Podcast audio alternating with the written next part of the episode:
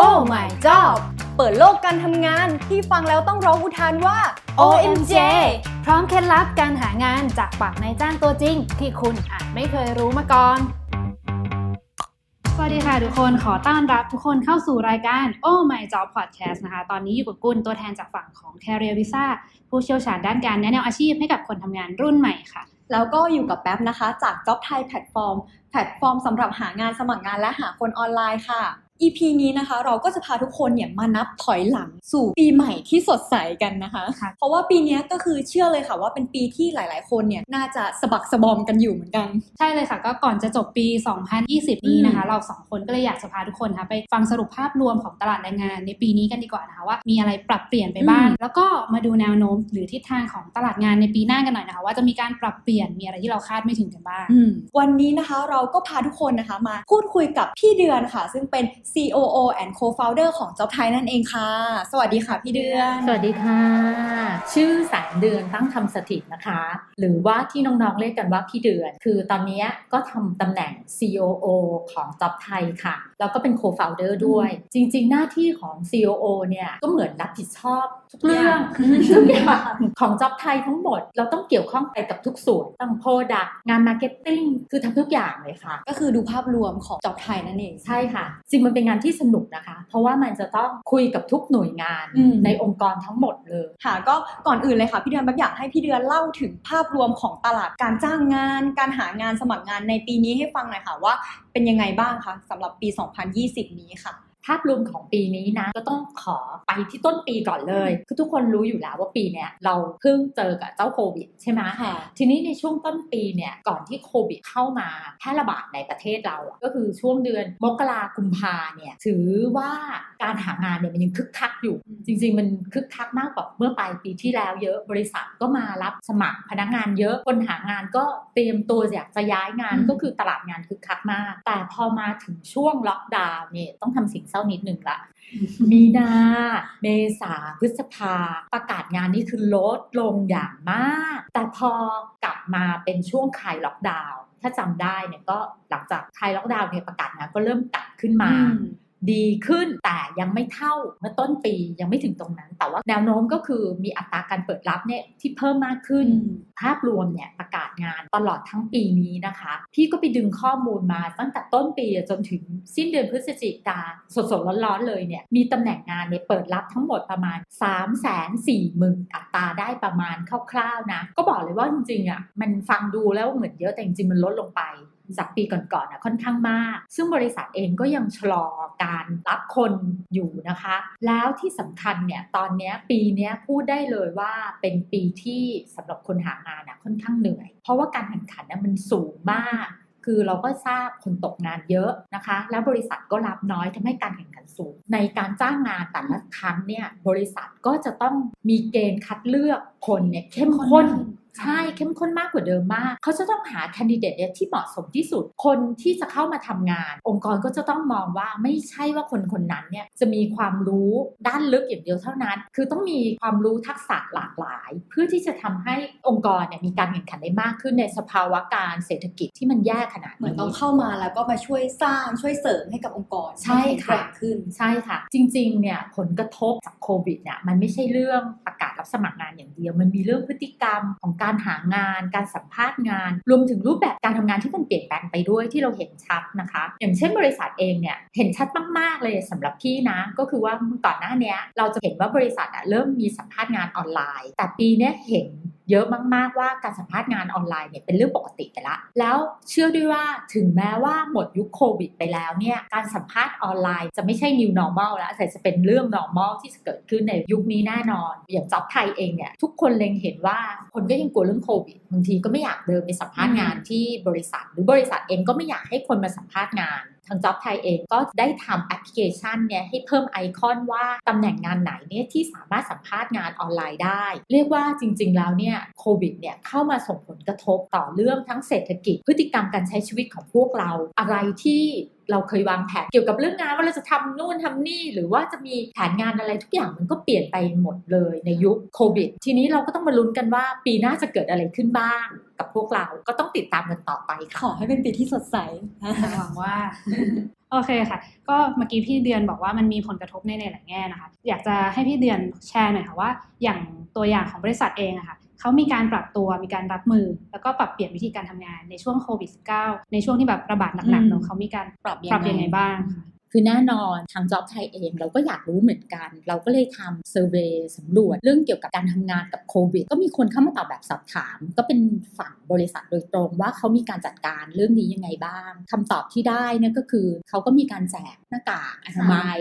นะคะ หรือว่าหน้ากากผ้าให้กับพนักงาน เรื่องต่อมาก็คือว่าโต๊ะที่นั่งเนี่ยคือก็มีคนมาแบบทำความสะอาดบ่อยขึ้นถี่ขึ้น ห้องประชุมที่ใช้ร่วมกันก็ต้องเข้ามาคลีน หลังจากที่ประชุมเสร็จ คือแม่บ้านก็ทำงานหนักเพิ่มขึ้น เป็นเรื่องไฮยีนใช่ที่ต้องแบบคอนเซิร์นเป็นพิเศษ ใช่ค่ะแล้วก็ต่อมาก็คือเปลี่ยนเวลาการเข้าออกงาน แทนที่จะไปช่วงที่แบบรถไฟฟ้าแน่น ๆ ก็คือหลีกเลี่ยงการเดินทางอืมในช่วงที่ชั่วโมงเร่งด่วนองค์กรก็ต้องปรับตัวทางด้านนี้ แล้วก็มีการสนับสนุนอุปกรณ์การทำงานที่บ้านอย่างเช่นให้ยืมอุปกรณ์คอมพิวเตอร์ต่างๆ หรือว่าสนับสนุนค่าใช้จ่ายที่จะต้องใช้อย่างทางเราเองเนี่ย Job Thai เองเนี่ยนอกจากว่ามีคอมพิวเตอร์แล้ว เรายังมีการส่งโต๊ะเก้าอี้ไปให้พนักงานถึงที่บ้านเลยอืมคือไม่อยากให้เขาไปซื้อใหม่ไงแล้วโต๊ะที่ออฟฟิศก็มีเยอะเก้าอี้นั่งสบายมันก็แพงเหมือนกัน อันนี้ก็จะเป็นสวัสดิการอย่างหนึ่งที่เรามีให้พนักงานใช่ค่ะเพราะว่าเก้าอี้อยู่บ้านแบบก็ตัวหนึ่งค่ะพี่เดือนขโมยไปเลยหรือเปล่าคะไม่ค่ะยืมเฉยอ๋อยืมๆใช้รวมถึงเขาก็บอกว่าในช่วงที่ระบาดหนักมากๆเนี่ยก็จะมีซื้อประกันโควิดให้กับพนักงานด้วย หลาย ๆ องค์กรก็ทำกันเป็นเรื่องปกติเลย แล้วอย่างเงี้ยค่ะ คือช่วงโควิดอะค่ะที่พี่เดือนเล่ามาเนาะก็จะมีรูปแบบการทำงานหรืออะไรที่มันเปลี่ยนแปลงไปอะค่ะพี่เดือนแล้วอย่างเงี้ยค่ะมีเรื่องของสวัสดิการหรือว่าอะไรที่องค์กรเขาปรับเปลี่ยนบ้างไหมอะค่ะพี่เดือนก็แน่นอนบริษัทก็ต้องมีการปรับเปลี่ยนสวัสดิการเนาะให้สอดคล้องกับสถานการณ์ที่เกิดขึ้นบางอย่างเนี่ยอาจจะลดลงหรือถูกยกเลิกไปเลย อย่างที่เห็นเนี่ยมากที่สุดก็คือพวกสวัสดิการทางด้านกิจกรรมสันทนาการอืมอย่างเช่น งานกีฬาสีค่ะหรือว่าไปเลี้ยงสังสรรค์กันเป็นหมู่คณะ การท่องเที่ยวประจำปีแล้วรวมถึงปีใหม่เนี้ยบางบริษัทก็อาจจะต้องคิดก่อนว่าจะจัดหรือไม่จัดดีอืมเพราะว่าพนักงานเยอะก็ต้องเข้ามารวมกัน คือพวกเนี้ยเราไม่สามารถทำได้ เพราะมัน social distancing ใช่ไหมคะ แต่ก็มีสวัสดิการไม่ใช่ว่าลดอย่างเดียว ก็มีสวัสดิการที่เพิ่มอย่างองค์กรเราใช่ไหมก็ปรับเรื่องการทำงานว่าไม่จำเป็นจะต้องเข้าออฟฟิศตลอด ก็ให้ทำงานที่บ้านคือเป็น flexible hour ไปอย่างเงี้ยก็เป็นสวัสดิการที่ได้รับเพิ่มเติมขึ้นมาขอเล่าเป็นเคสตัวอย่างแล้วก็เรื่องใกล้ตัวนะคะ คือย้อนไปว่าช่วงนั้นเนี่ยเราเริ่มติดตามข่าวสารแล้วเรารู้แล้วว่าอาจจะต้องเกิดล็อกดาวน์เกิดขึ้นทางองค์กรเราอะก็เริ่มแบ่งแล้วว่าเอ้ย เมื่อก่อนเราไม่เคยทำงานที่บ้านกันแบ่งกลุ่มทำงานว่าอะน้อง ครึ่งหนึ่งลองไปทำงานที่บ้านก่อนดูไหมว่าเป็นยังไงบ้าง แล้วเราก็มาดูว่าปัญหาที่เกิดขึ้นในเรื่องการ work at home มันมีอะไรบ้าง แล้วเราก็มาปรับกันหลังจากนั้นเราก็ทดลอง 100%ให้ทุกคนทำงานที่บ้าน เราก็มาเจอล็อกดาวน์พอดีคือโชคดีมาก ก็ไม่มีปัญหาอะไร อย่างน้องปอแป๊กทราบณปัจจุบันนี้เราก็ยังทำงานที่บ้านกันอยู่ใช่ถูกไหมค่ะก็ไม่ได้เกิดปัญหาอะไรด้วยพี่จะถามน้องตลอดเวลาไงว่าอะรู้สึกยังไงเหงาบ้างไหมการที่ทำงานที่บ้านมันก็นะมันอาจจะแบบเบื่อหรือหรืออะไรอย่างเงี้ยบางคนเนี่ยถึงขนาดว่า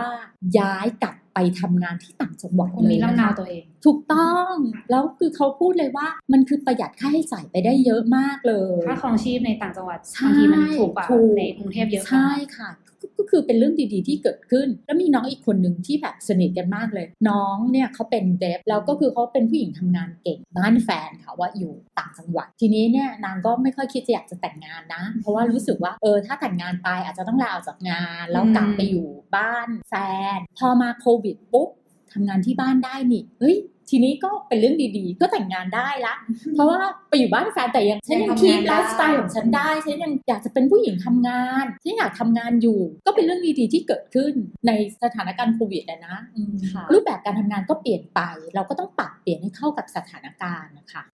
ช่วงเนี้ยค่ะก็ต้องบอกเลยนะคะว่าโควิดเราก็ยังนิ่งนอนใจไม่ได้นะคะเลยอยากจะถามนิดนึงค่ะว่า สัดส่วนของคนที่อยากจะย้ายงานเปลี่ยนงานนะคะพี่เดือนมีเยอะไหมคะ คนที่กำลังตัดสินใจอะไรอยู่แบบเนี้ยค่ะ ช่วงเนี้ยพี่ได้ยินบ่อยมากว่า ถ้าใครมีงานทำเนี่ยเกาะไว้ให้แน่นๆขาเก้าอี้ตัวเองไว้แน่ๆนะใช่ไหมคะ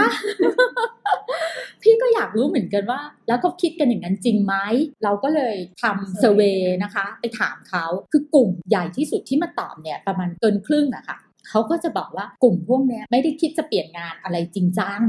แต่ต้องเปิดโอกาส เสมอว่าถ้ามันมีอะไรใหม่ ๆ เข้ามาก็เปิดโอกาสให้ตัวเอง ที่พร้อมที่จะย้ายงานได้ กลุ่มที่สองเนี่ยก็จะเป็นกลุ่มที่ตั้งใจหางานอย่างจริงจังประมาณสักแบบ25%อะไรอย่างเงี้ย ฉันจะต้องหางานใหม่ให้ได้ กลุ่มสุดท้ายเนี่ยคือกลุ่มที่ไม่คิดหางานใหม่แน่นอน ส่วนสาเหตุหลักๆ เนี่ยเราก็ถามเขาไปอีกว่าที่เขาต้องการหางานสาเหตุหลักๆ ของเขาเพราะอะไรใช่ไหมอยากรู้ใช่ไหม แน่นอนเดาง่ายมาก ไม่พอใจเรื่องเงินเดือนอืมคต้ลาองสสิมากอันดับหนึ่ง classic case ใช่ไหมอันดับสองก็คือไม่มีความก้าวหน้าในสายงานที่ตัวเองทำอยู่ อันดับต่อมาก็จะเป็นเรื่องไม่พอใจเรื่องสวัสดิการเนี่ยเดี๋ยวไอ้นั่นก็ตัดลดละโควิดนู่นก็คัดแต่ไอ้จะนี่ลก็ดคัค่าดใช้จ่ายลงถูกต้องนะ ก็ไม่พอใจละ ฉันเคยได้แบบนี้ฉันไม่ได้ย้ายงานดีกว่า อันดับที่ 4 ก็ไม่พอใจเรื่องวัฒนธรรม แล้วก็สภาพแวดล้อมองค์กร อาจจะเป็นเพื่อนร่วมงานก็ได้ ก็ได้ค่ะ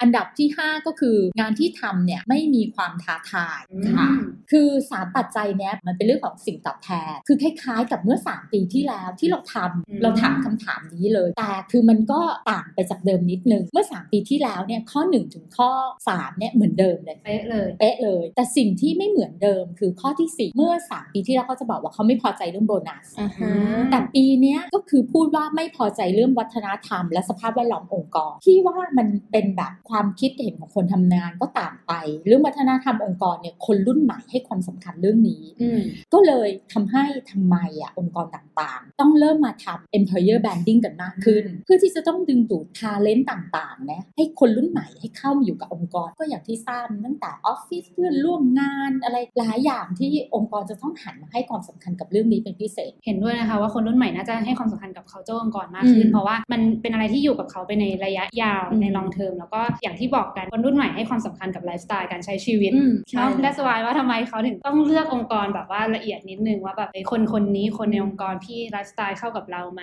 มุมมองความคิด culture องค์กรหล่อหลอมเป็นสิ่งไปทางเดียวกับสิ่งที่เขาคิดหรือเปล่าอันเนี้ยใช่ก็น่าจะเป็นเหตุค่ะด้วยส่วนหนึ่ง แล้วก็อยากทราบนิดนึงค่ะ อยากทราบอินไซต์อีกแล้วค่ะพี่เดือน อยากทราบได้เลยค่ะ พร้อมตอบค่ะอินไซต์ว่าคนหางานตอนนี้ค่ะ เขามีความกังวลอะไรบ้าง ในสถานการณ์ท่ามกลางความแบบไม่แน่นอนนะตอนนี้ค่ะ คือถึงเขาเนี่ยจะตั้งใจหางานกันใช่ไหมคะ แต่ว่าจริงๆเนี่ยเขาก็ต้องมีความกังวลในการหางานเป็นเรื่องปกติอยู่แล้วถูกไหมคนที่มาตอบเซอร์เวยเนี่ยก็จะตอบแล้วว่าอันดับหนึ่งเลยเนี่ยก็คือกังวลเรื่องวิกฤตเศรษฐกิจ แต่ไม่อยากจะบอกนะคะไม่ใช่น้องกังวลนะพี่ก็กังวลเหมือนกันทุกคนกังวลทุกคนกังวลหมดคือมันไม่ใช่วิกฤตของไทยคนเดียวใช่แต่มันคือเป็นทั่วโลกวิกฤตของโลกคือตั้งแต่เราเกิดมาเราก็เพิ่งเจอเรื่องแบบนี้ถูกไหมอันดับที่สองก็คือเรื่องของการแข่งขันในตลาดแรงงานเนี่ยสูงมากขึ้นเมื่อกี้ที่พี่เกรินไปอะทุกวันเราได้ยินข่าวบริษัทนั้นปิดตัวไปไม่รอดคือช่วงนั้นคือแบบมีแต่ข่าวไม่ดีแง่ลบเห็นมาตลอดแล้วคืออะคนที่ปิดตัวไปคนที่อยู่ก็ต้องมา cut cost ถูกไหมค่ะใช่อะค่ะเริ่มต้นคือต้องเอาพนักงานพาร์ทไทม์ออก สัญญาจ้างออก ใครที่ไม่ perform ก็ต้องเอาออกไป คนก็ตกงานกันเยอะแยะเต็มไปหมด ทีนี้ก็คือคู่แข่งเยอะมาก เพราะฉะนั้น อัตราการแข่งขันในแรงงานมันก็สูงมากขึ้นอยู่แล้ว อันดับต่อมาก็เป็นเรื่องความสามารถในการสื่อสารทางด้านภาษา ไม่เพียงพออืมเขาก็เป็นกังวล คือล่าสุดเหมือนพี่อ่าน paper research อันหนึ่งที่เขาพูดถึงองค์กร EF นะคะที่เป็นองค์กรนานาชาติที่เชี่ยวชาญทางด้านการฝึกอบรมภาษาเนี่ยเขาเผยถึงดัชนีความสามารถด้านภาษาอังกฤษประจำปีนี้ค่ะประเทศไทยเนี่ยได้อันดับที่ 89 จาก 100 รังท้าย เรียกว่ารังท้ายเลยทีเดียว ซึ่งปีที่แล้วเนี่ยเราเป็นอันดับที่ 74 นะคะ เพราะฉะนั้นก็เนี่ยมันสะท้อนมาซึ่งความจริงเลยคือเด็กก็กังวลเรื่องว่าฉันไม่มีความสามารถทางด้านภาษาเพียงพออันดับที่ 4 ก็จะเป็นเรื่องของทักษะความสามารถของตนเองอาจจะไม่เพียงพอกับในงานที่เราจะไปสมัคร อันดับสุดท้ายก็จะเป็นเรื่องของประสบการณ์ในการทำงานเนี่ยอาจจะไม่เพียงพอค่ะ ก็เป็นในสิ่งที่เขาเป็นกังวลกันนะคะ พี่เดือนคะขอถามถึงการหางานสมัครงานของนักศึกษาจบใหม่ในปีนี้หน่อยค่ะว่าเป็นยังไงบ้างคะแล้วก็สายงานที่เปิดโอกาสให้กับนักศึกษาจบใหม่เนี่ยมีสายงานอะไรบ้างอะคะโอกาสของเด็กจบใหม่ ก็ยังมีอยู่นะค่ะต้องแบบอยากจะขึ้นเสียงสูงเลยเป็นกำลังใจให้ทุกคนเลย จากแบบสำรวจเนี่ยนะ องค์กรเนี่ยก็เปิดรับนักศึกษาจบใหม่ สิ่งที่องค์กรเนี่ยสนใจที่อยากจะรับน้องๆนักศึกษาจบใหม่ ถือว่าเป็นข้อได้เปรียบที่เหนือกว่าคนที่มีประสบการณ์มากก็คือว่าหนึ่งน้องๆรุ่นใหม่เนี่ยไฟแรงอืมใช่มีเลยความกระตือรือร้นเพิ่งจบมานี่คือมีไฟลุกไฟลุกโชนใช่ไหมเขาก็มองหาจากเด็กรุ่นไหน คือในองค์กรอะมันก็จะมีหลายเลเวล ตำแหน่งงานที่เป็นระดับปฏิบัติการเนี่ยเขาไม่ได้รีควายประสบการณ์อะไรมากมาย เขาก็อยากได้น้องๆรุ่นใหม่มาช่วยทำและสิ่งที่เขามองอีกด้านหนึ่งก็คือเขาต้องการความคิดสร้างสรรค์จากคนรุ่นใหม่ เห็นไหมเขามองว่าน้องๆอะคนรุ่นใหม่เนี่ยมีความคิดสร้างสรรค์เป็นเจิด เราต้องแสดงให้เขาเห็นเรายังมีโอกาส อันดับต่อมาก็คือว่าน้องๆเนี่ย รับตัวง่ายมากกว่าคนที่มีประสบการณ์อยู่แล้ว เพราะฉะนั้นก็เป็นอีกหนึ่งข้อที่เป็นข้อดีของอืมน้องๆแล้วก็คือเงินเดือนเนี่ยจะไม่สูงเท่าคนมีประสบการณ์อืมแล้วโดยสำคัญตอนเนี้ยรัฐบาลเองเนี่ยก็มีโครงการสนับสนุนใช่โครงการจ้างงานเด็กจบใหม่ใช่ไหมคะ ก็คือสนับสนุนถ้าน้องจบปริญญาตรีรัฐช่วยจ่ายให้องค์กร 7,500 บาท ถ้าสมมติว่าเงินเดือนขั้นต่ำหมื่นห้าก็คือจ่ายให้เลยครึ่งหนึ่งอืมอืม ใช่ค่ะเพราะฉะนั้นมีโอกาสเยอะไม่ต้องตกใจ ก็ลองเซิร์ช Google แล้วก็ไปลงทะเบียนกันดูนะคะ ตอนนี้ยังลงทันใช่ไหม ยังลงทันยังลงทันเขาให้ถึงปีหน้าเลยค่ะอ่าอย่าพลาดกันนะถึงแม้ว่าจะมีข้อได้เปรียบต้องย้ำนิดนึง แต่ก็ต้องมีทักษะที่เพียงพอด้วยถูกไหมคะใช่สำคัญมากคือสำคัญมากจริงๆทักษะที่องค์กรที่ใช้พิจารณาน้องๆเนี่ยคือเขาก็จะมองว่าน้องๆจะต้องมีความสามารถที่จะเรียนรู้ แล้วก็เปิดรับในสิ่งใหม่ ๆ ได้สองก็คือดูว่ามีทักษะที่จะสามารถทำงานร่วมกับผู้อื่นได้ไหม ต่อมาก็ขาดไม่ได้คือเรื่องการสื่อสารและการถ่ายทอดข้อมูล พวกเนี้ยคือพูดเป็นสื่อสารรู้เรื่อง ข้อที่สี่ก็ creativity คือแน่นอนคิดสร้างสรรค์ความคิดสร้างสรรค์ต่างๆ เขาอยากได้อยู่แล้ว ซึ่งเขามองว่าคนรุ่นใหม่จะต้องมีให้เยอะ แต่น้องก็ต้องแสดงให้เห็นว่า เอ้ย ฉันมีนะ ไอเดียฉันบันเจิดอย่างนี้ใชนะ่ข้อ 5 ก็คือ critical thinking ความสามารถในการวิเคราะห์ประเมินอะไรต่างๆ แล้วอยากจะฝากอืมข้อมูลจากข้อมูลประกาศงานของ Job ไทยเนี่ยสายงานที่เปิดรับน้องๆนักศึกษาจบใหม่มากที่สุดเนี่ยในช่วงนี้นะคะ ก็อันดับ ที่ 1 คืองานขาย 2 งานช่างเทคนิค 3 งานบริการลูกค้า 4 งาน QC อันดับที่ 5 คืองานวิศวกรค่ะค่ะก็คืออย่างงานขายเนี่ยคือเราเห็นแบบติดเทรนด์ติดอันดับหนึ่งมาตลอดเลยนะคะพี่เดือน ใช่ค่ะ คือแทบ ทุกบริษัทเนี่ยคืองานขายคือหัวใจคือหน่วยงานทำรายได้ให้กับองค์กร แล้วงานขายเองเนี่ยคือมันก็มีทักษะที่รีควายแต่ว่าคือส่วนมากงานขายเขาก็จะไม่ได้รีควายว่าเราจะต้องจบสาขาอืมอะไรเป็นพิเศษ ถึงแม้ว่าบางคนจบวิศวกรก็ไปทำเป็นวิศวกรการขายได้ ไม่จำเป็นจะต้องเซลล์ engineer ใช่เป็น sales engineer เรียกว่าใครชอบงานขายหรือว่าชอบเกี่ยวกับเรื่องของการสื่อสารเนาะการได้พบปะลูกค้ามี service mind เนี่ย ก็เป็นอะไรที่น่าสนใจแล้วก็ใช่ค่ะ แล้วจริงๆ เนี่ย ถ้าสมมติว่าเป็นคนที่ขายเก่งๆ มากๆ เนี่ย งานขายอะจริงๆ อาจจะไม่ได้ว่าเงินเดือนเยอะนะ แต่ถ้าอืมขายเก่งเนี่ย ก็จะได้คอมมิชชั่น ยิ่งขายเยอะมาก ก็ยิ่งได้เงินเยอะมากด้วยค่ะ ก็เป็นโอกาสอย่างหนึ่งเลยสำหรับทุกๆ คนค่ะ เด็กจบใหม่ก็สามารถลองดูหางานได้ใช่ในแพลตฟอร์มจับถ่ายได้นะคะ เมื่อพูดถึงการทำงานแล้วในมุมมองของพี่เดือนนะคะคิดว่าตั้งแต่วันนี้แล้วในอนาคตต่อๆไปเนี่ยอะไรจะกลายมาเป็น new normal ในการทำงานคะ New Normal ชื่อมันก็บอกอยู่แล้วนะคือมันเป็นเรื่องใหม่แต่เราพูดกันมาตั้งนานแล้ว New Normal New Normal แต่ท้ายที่สุดไอ้เรื่องใหม่เนี่ยพอเราทำกันมาเรื่อยๆ มันก็จะกลายเป็นเรื่องปกติ พอมาพูดหลาย ๆ เรื่องมาพูดตอนเนี้ยมันก็ดูอาจจะไม่ได้รู้สึกมันเป็นเรื่องใหม่ละคือถ้าเราพูดไปตั้งแต่ต้นปี นึกไปว่าคือเราต้องทำงานที่บ้านเนาะค่ะเราไปไหนไม่ได้ work from อืม home จริง ๆ คือเราอยู่แต่บ้าน ในโลกแห่งการทำงาน new normal มันก็ต้องมากับ work from home ถูกไหมคะ ด้วย social distance เนี่ยทำให้การทำงาน work from home เนี่ยเราก็จะต้องมีการประชุมออนไลน์ค่ะคือเรื่องแรกที่มันจะเกิดขึ้นแล้วมันก็จะกลายเป็น new normal จริงๆ ก็คือการทำงานผ่านระบบออนไลน์ conference จากที่มันเป็น new normal มันก็จะเป็น normal ไป แต่ประเด็นสำคัญเนี่ยพี่ยังคิดเลยว่าถึงแม้ว่าจะหมดโควิดไปแล้วนะค่ะเรื่องการประชุมออนไลน์ มันก็จะกลายเป็นเรื่องปกติไปอืมมันก็จะเป็น normal ไปละเราจะเห็นได้ว่าเป็นเรื่องปกติ แต่พอย้อนกลับมาเรื่อง work from home เราจะทำยังไงให้มัน work ได้จริงๆอืมมันก็ต้องมี software solution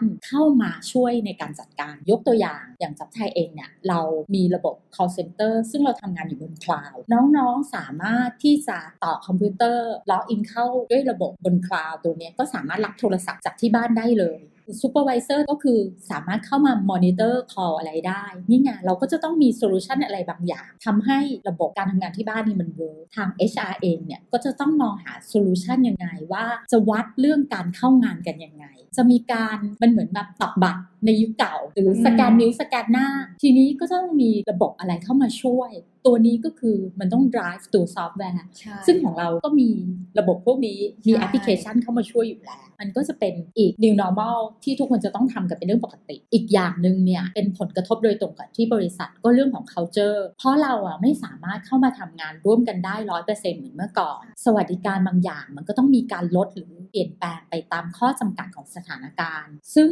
เรื่องพวกเนี้ยองค์กรก็ต้องหันกลับมามองนะว่าจะจัดการกับ culture วัฒนธรรมการทำงานเพื่อที่จะเข้าใจพนักงานหรือรับรู้ความต้องการของพนักงานยังไง เพื่อที่จะคีปเขาให้มีความสุขในการทำงานเหมือนเมื่อก่อนทั้งนั้นที่เขาไม่ได้เข้ามาเจอกันบ่อยเหมือนเมื่อก่อน เขาจะต้องสร้าง employer branding ยังไง เพื่อที่จะดึงดูดคนที่มีความสามารถหรือคน talent เก่งๆ เรื่องนี้คือผู้บริหารทุกคนก็จะต้องมาให้ความสำคัญอืมนะคะ คือฝั่งของการจ้างงานเนี่ยก็มีการเปลี่ยนแปลงด้วยเหมือนกันเพ ราะว่าความไม่แน่นอนของโควิด เมื่อกี้แป๊บยังพูดอยู่เลยว่า ไม่อยากให้มีเฟสสองหรือเฟสสาม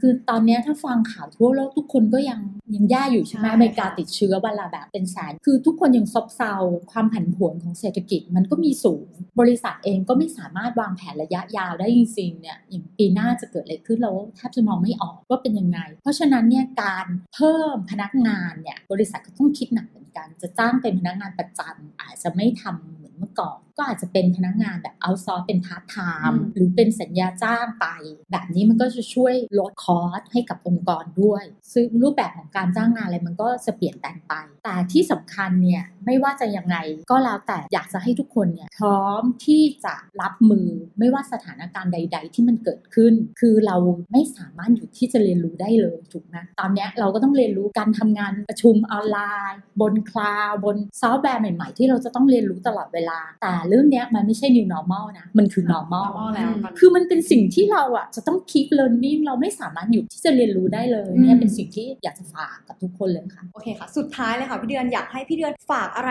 ถึงคนที่กำลังหางานอยู่นิดนึงค่ะ สำหรับคนที่หางานอยู่ตอนนี้เลยนะ พี่จะบอกเลยว่า ไม่อยากให้ทุกคนหมดหวัง คือตอนเนี้ยแนวโน้มอะมันก็คือดีขึ้น บริษัทเองก็มีแนวโน้มที่กลับมาลงรับสมัครพนักงานเนี่ยเพิ่มขึ้นแต่ว่าเรายังมีโอกาสที่จะได้งานอยู่อืมแต่ตอนเนี้ยเราต้องมาพิจารณาแล้วว่างานในฝันของเราเนี่ยเขาต้องการทักษะอะไรบ้าง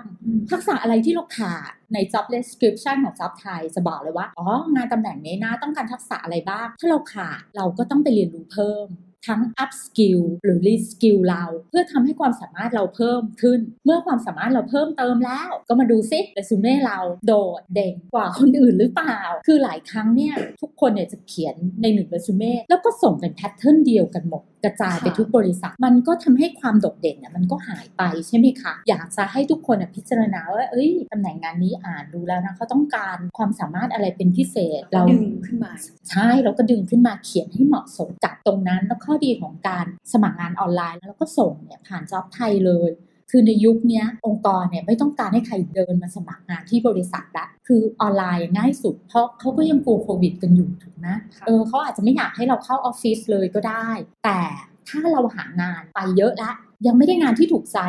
สักทีหนึ่งจะทำยังไงดี คือพี่อยากให้ทุกคนลองเปิดใจดูนะ ว่างานอะที่สมมติว่าเขาเรียกเราหรือรับเราอะอาจจะไม่ใช่งานในฝัน แต่ลองทำไปก่อนไหมทำแบบเปิดใจ จริงๆแล้วเราอาจจะเรียนรู้ทักษะอะไรใหม่ ๆ จากงานที่เราไม่คาดคิดแล้วเราอาจจะชอบมันก็ได้ วันหนึ่งอะไรอย่างเงี้ยแต่ว่าทำทำไปแล้วไม่ชอบถึงวันนั้นก็คือ เราก็ไปเพิ่มทักษะหรือว่าค่อยย้ายไปงานในฝันของเราก็ยังไม่สายเกินไป